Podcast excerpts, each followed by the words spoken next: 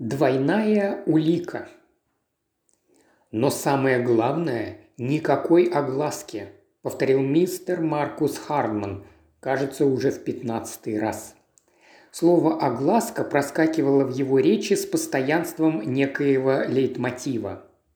Мистер Хардман был изящным, слегка пухловатым мужчиной небольшого росточка, с холеными, наманикюренными руками и с жалобным тенарком.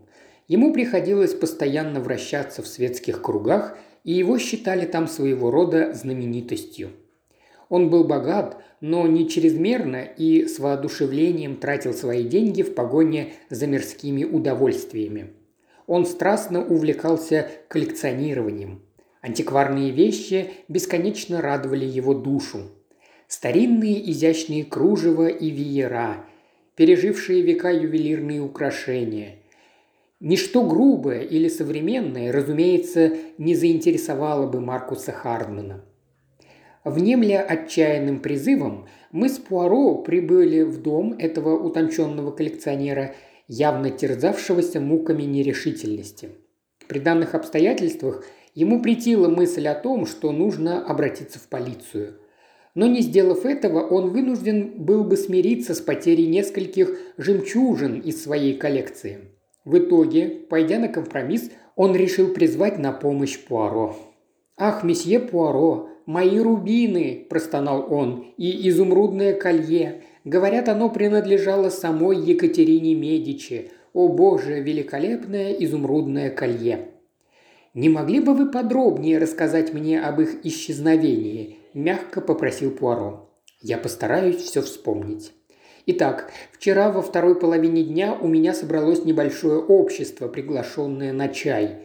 Совершенно неофициальный прием, на нем присутствовали всего-то около полдюжины гостей. Как правило, я устраиваю такие чаепития два раза в сезон, и обычно они проходили вполне удачно. Немного хорошей музыки, Накора, он превосходный пианист, и Кэтрин Берт, потрясающая австралийская контраальтра в большом павильоне. Однако сначала я показал гостям мою коллекцию средневековых украшений. Я храню их в небольшом стенном сейфе. Внутри он устроен как шкафчик, полочки которого обтянуты разноцветным бархатом, чтобы оттенить красоту драгоценных камней. Потом мы осмотрели веера, расположенные в застекленном стенде на той стене. А чуть позже все вместе отправились в павильон слушать музыку. И лишь когда все гости ушли, я обнаружил, что сейф вскрыт и опустошен. Наверное, в спешке я забыл запереть дверцу, и кто-то воспользовался моей оплошностью. Мои рубины, месье Пуаро, и изумрудное колье, в них вся моя жизнь. Чего бы я только не дал, чтобы вернуть их. Но учтите, что огласка просто недопустима. Вы ведь отлично понимаете меня, не так ли, месье Пуаро? Мои гости, мои близкие знакомые, может разразиться ужасный скандал. Кто последним уходил из этой комнаты, когда вы направились в павильон? Мистер Джонстон. Возможно, вы слышали о нем. Сколотив миллионное состояние, он вернулся из Южной Африки. Буквально на днях он снял особняк Эббот Беррис Хаус на Парк Лейн. Насколько я помню, именно он немного задержался здесь. Но я уверен, да-да, я совершенно уверен, что он не причастен к краже.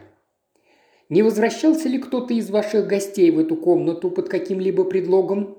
Я уже размышлял над этим, месье Пуаро. Трое из них возвращались сюда.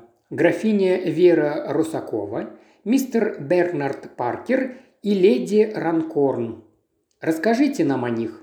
Графиня Росакова – обаятельнейшая русская дама, сторонница царского режима. Она эмигрировала из России после революции.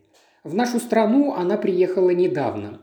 Графиня уже простилась со мной, и я был несколько удивлен, застав ее здесь, где она, как я понял, с интересом разглядывала стенд с веерами. И знаете, месье Пуаро, чем больше я думаю об этом, тем более подозрительным мне кажется ее интерес. Вы не согласны со мной? Вы правы, крайне подозрительная ситуация. Однако расскажите нам, кто еще возвращался сюда? Да, так вот, Паркер вернулся лишь для того, чтобы взять шкатулку с миниатюрами, которые мне не терпелось показать леди Ранкорн. А как насчет самой леди Ранкорн? Как я полагаю, вы знаете, что леди Ранкорн уже не молодая, почтенная дама с весьма решительным характером. Почти все свое время посвящает различным благотворительным комиссиям. Она возвращалась за своей сумочкой, которую забыла где-то здесь. Бьен, месье. В итоге мы имеем четырех возможных подозреваемых. Русская графиня, английская гранд-дама, миллионер из Южной Африки и мистер Бернард Паркер. Кстати, кто такой мистер Паркер? Этот вопрос явно поставил мистера Хардмана в весьма затруднительное положение. Он, э, ну, он, знаете ли, такой молодой человек, то есть фактически просто один мой знакомый. «Это я уже и сам понял», – серьезно заметил Пуаро. «Чем он занимается, ваш мистер Паркер?» В общем, он светский молодой человек. Нет, скорее, он всегда оказывается в курсе всех дел и событий, если можно так выразиться. Позвольте спросить, как ему удалось завоевать ваше расположение? Ну, э, один или пару раз он выполнял для меня небольшие поручения. Продолжайте, месье, сказал Поро. Хардман жалобно взглянул на него. Было очевидно, что продолжать ему как раз хотелось меньше всего. Но Пуаро хранил неумолимое молчание, и тому пришлось сдаться. «Видите ли, месье Пуаро, всем известно, что я интересуюсь антикварными вещами. Иногда у людей имеются фамильные драгоценности, которые они, извольте заметить, никогда не решились бы открыто продать на аукционе или с помощью перекупщика. Но именно частные торговые сделки представляют для меня особый интерес – Паркер выясняет детали подобных деловых договоров, он поддерживает связь между обеими сторонами, и таким образом мы можем избежать малейших недоразумений. Он советует мне обратить внимание на те или иные антикварные вещицы. Вот, к примеру, графиня Росакова привезла с собой из России несколько фамильных драгоценностей. Она изъявила горячее желание продать их, и Бернард Паркер намерен организовать для меня эту сделку. «Ясно», – задумчиво произнес Пуаро, – «и вы полностью доверяете ему?» У меня не было повода усомниться в его честности. А кто из этих четверых людей, мистер Харман, лично у вас вызывает подозрения? О, месье Пуаро, вот так вопрос. Как я уже говорил вам, все они мои знакомые, никто из них не вызывает у меня подозрений. И в то же время я подозреваю всех. Нет, так не пойдет. Кто-то из этой четверки явно вызывает у вас подозрения. Мне думается, что можно оставить в покое графиню Русакову и мистера Паркера. А вот что вы скажете о леди Ранкорн или мистере Джонстоне? Право же, месье Пуаро, вы загнали меня в угол. Больше всего мне не хочется поднимать шум. Леди Ранкорн принадлежит к одному из древнейших родов Англии. Но, по правде говоря, да, к большому несчастью это правда, что ее тетушка, леди Каролина, страдает от одного прискорбного недуга. Все ее друзья давно поняли это, и ее служанка при первой же возможности возвращает хозяевам их чайные ложки или любые другие подобные поступления. Вы понимаете, в каком я оказался затруднительном положении. Значит, тетушка леди Ранкорн страдает клептоманией. Очень интересно. Если не возражаете, я хотел бы осмотреть ваш сейф». Мистер Хардман, разумеется, не возражал, и Пуаро, открыв дверцу сейфа, исследовал его внутри. На нас таращились обшитые бархатом полочки, словно густые глазницы, изумленные своей пустотой. Даже сейчас этот сейф как-то плохо закрывается, пробормотал Пуаро, прикрывая и вновь распахивая дверцу. Хотел бы я знать, почему. «А что тут у нас такое? Смотрите-ка, за петлю зацепилась перчатка, мужская перчатка». Он протянул ее мистеру Хардману. «У меня нет таких перчаток», – заявил последний. «Ага, здесь есть кое-что еще». Быстро наклонившись, Пуаро взял с дна сейфа какую-то вещицу. Это был плоский портсигар, отделанный черным муаром. «Мой портсигар!» – воскликнул мистер Хардман. «Ваш?» «Нет, месье, наверняка нет. На нем ведь не ваши инициалы». Пуаро показал на сплетенную из двух букв монограмму, выгравированную на платиновой крышке. Хардман взял портсигар в руки. «Вы правы», – заявил он. «Он очень похож на мой, но инициалы чужие. Две буквы – В и Р. О боже, Паркер!» «Похоже на то», – сказал Поро. «Довольно небрежный молодой человек, особенно если и перчатка также его. Можно сказать, что мы имеем двойную улику, не так ли?» «Надо же, Бернард Паркер!» – тихо повторил Хардман. «Какое облегчение!» Итак, месье Поро, я поручаю вам это дело и надеюсь, вы вернете мне драгоценности. Можете подключить полицию, если сочтете нужным, то есть когда вы окончательно убедитесь, что в краже виноват именно он. «Знаете, мой друг», – сказал Пуаро мне, когда мы вместе вышли из дома Хардмана. Наш мистер Хардман считает, что законы писаны для простых людей, а титулованные особы живут по неписанным законам. Но поскольку мне лично пока не пожаловали дворянство, я, пожалуй, встану на сторону простых смертных. Я сочувствую этому молодому человеку. А в общем, история-то довольно странная, не правда ли? Хардман подозревал леди Ранкорн, а я подозревал графиню и Джонстона. А между тем подозреваемым оказался наш незаметный мистер Паркер. А почему вы подозреваете тех двоих? Что ж, вы же понимаете, как просто стать русским эмигрантом или южноафриканским миллионером. Любая женщина может назвать себя русской графиней, и любой мужчина может арендовать дом на Парк Лейн и назвать себя африканским миллионером. Кто решится опровергнуть их слова?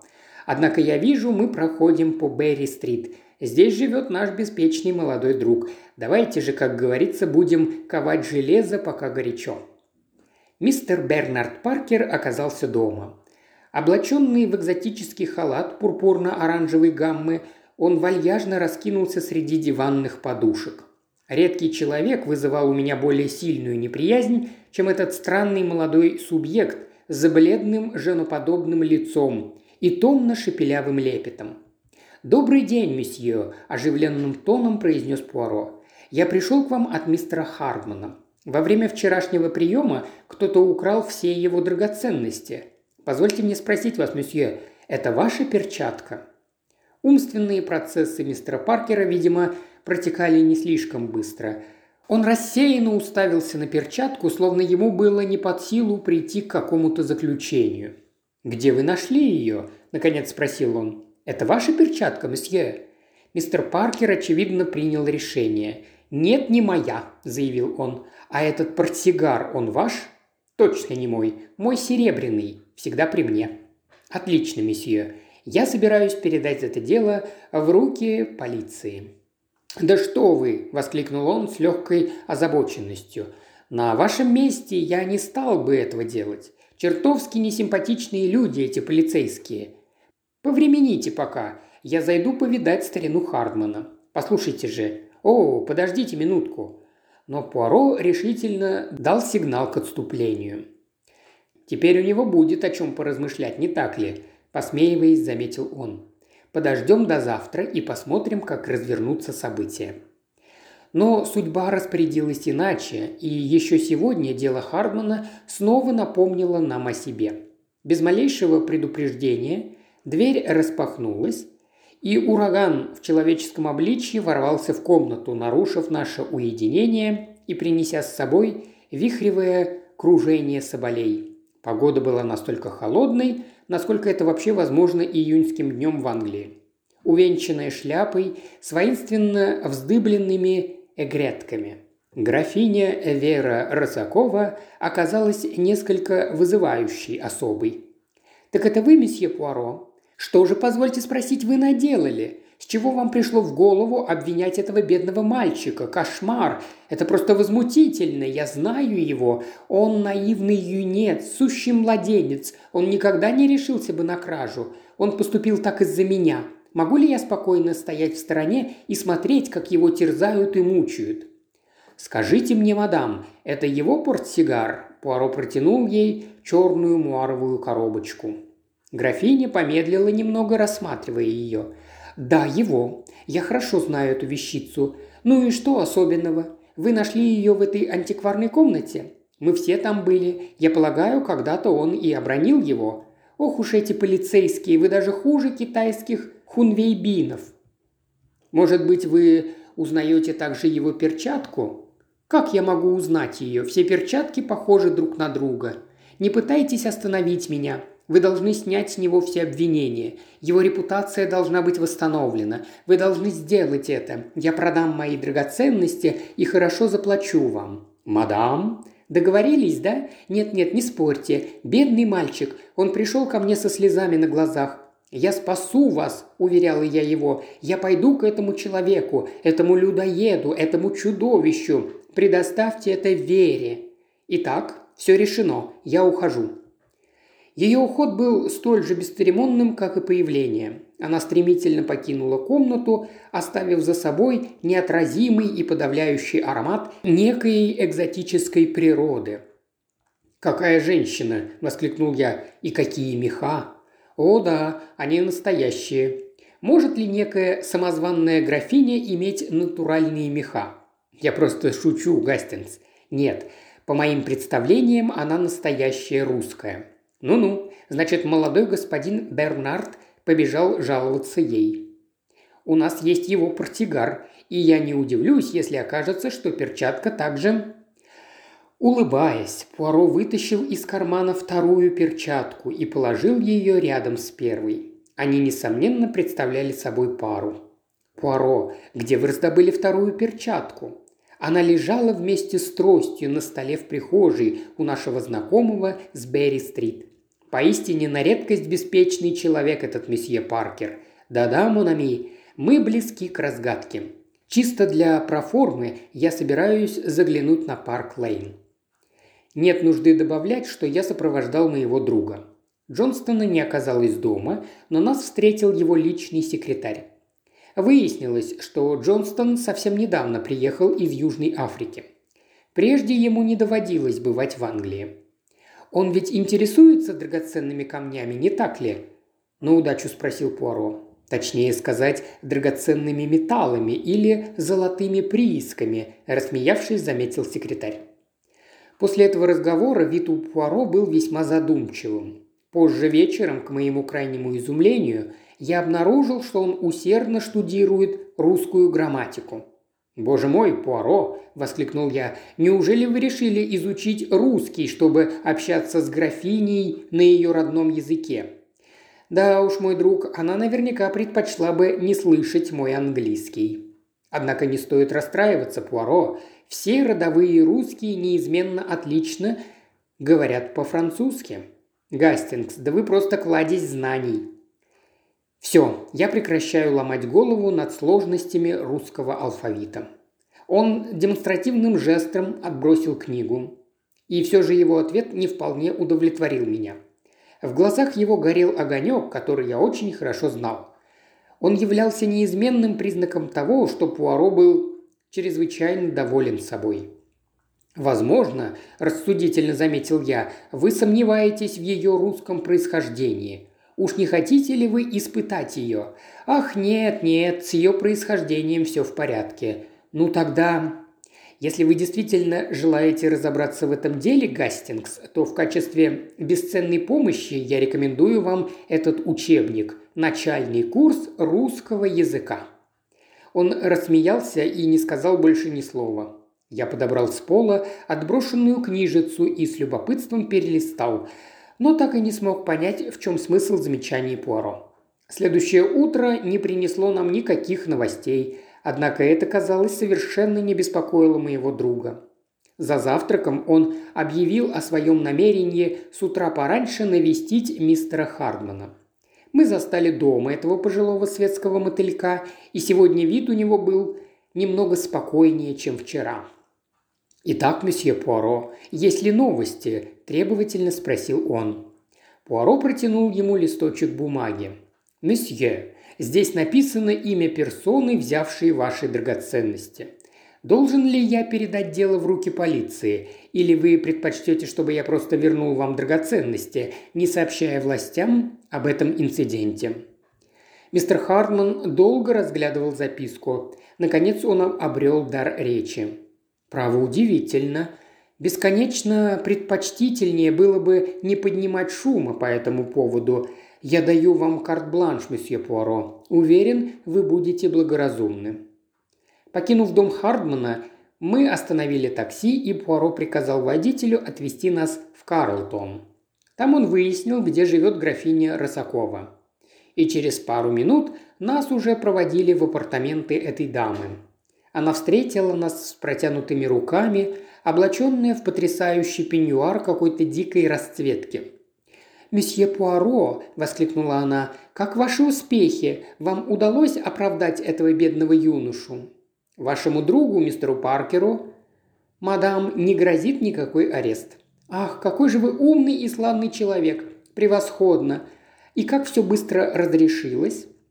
Однако я обещал мистеру Хардману, что драгоценности будут у него сегодня же. Правда? Поэтому, мадам, я был бы вам крайне признателен, если бы вы вручили их мне незамедлительно.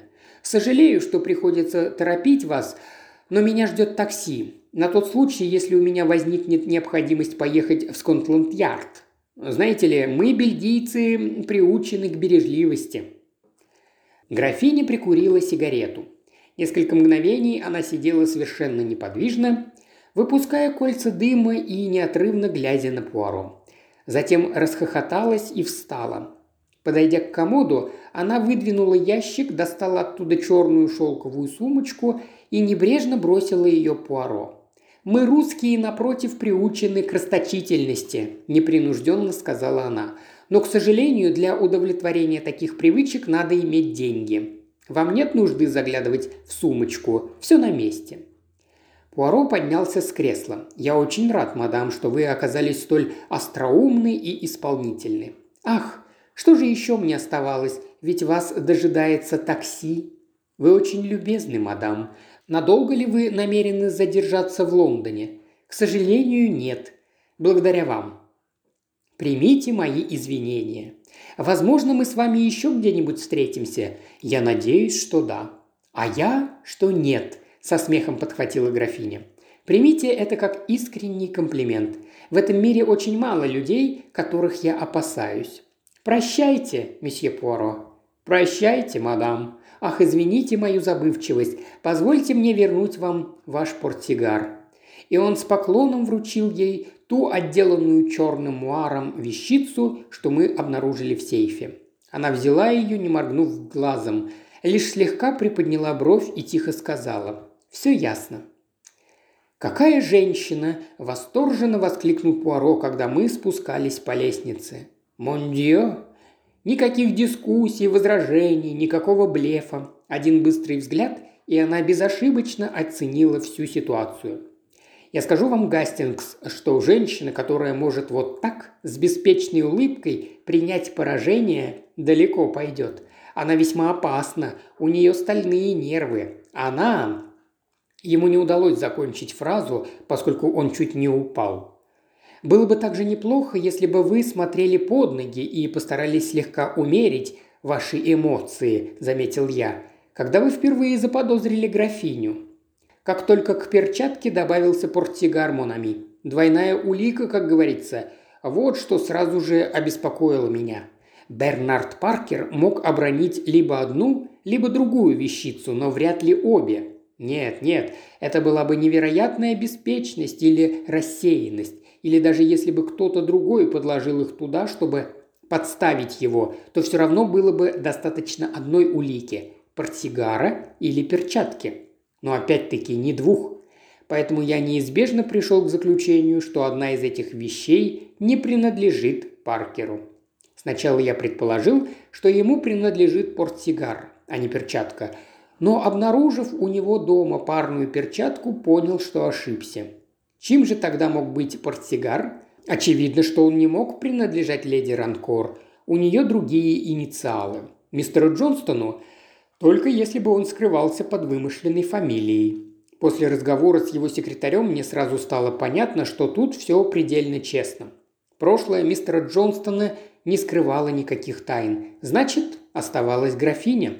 Предполагалось, что она привезла драгоценности из России. Ей достаточно было вынуть камни из оправы, и я крайне сомневаюсь, что тогда кто-то вообще смог бы определить их происхождение. На приеме она просто берет в холле перчатку Паркера и подбрасывает в сейф. Что может быть проще? Однако она не применула подбросить туда и свой собственный портсигар. Но если это ее портсигар, то почему на нем буквы «Б» как «В» и «Р» как «П»? Ведь у графини другие инициалы.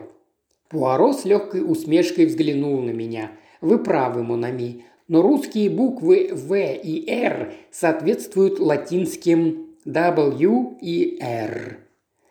Но не могли же вы рассчитывать, что я догадаюсь об этом? Я ведь не знаю русского. Как, впрочем, и я, Гастингс. Вот почему я приобрел ту маленькую книжицу. И обратите на нее ваше внимание». Он вздохнул. «Потрясающая женщина. У меня такое чувство, мой друг, весьма определенное чувство, что я еще встречу ее. Где только, хотел бы я знать».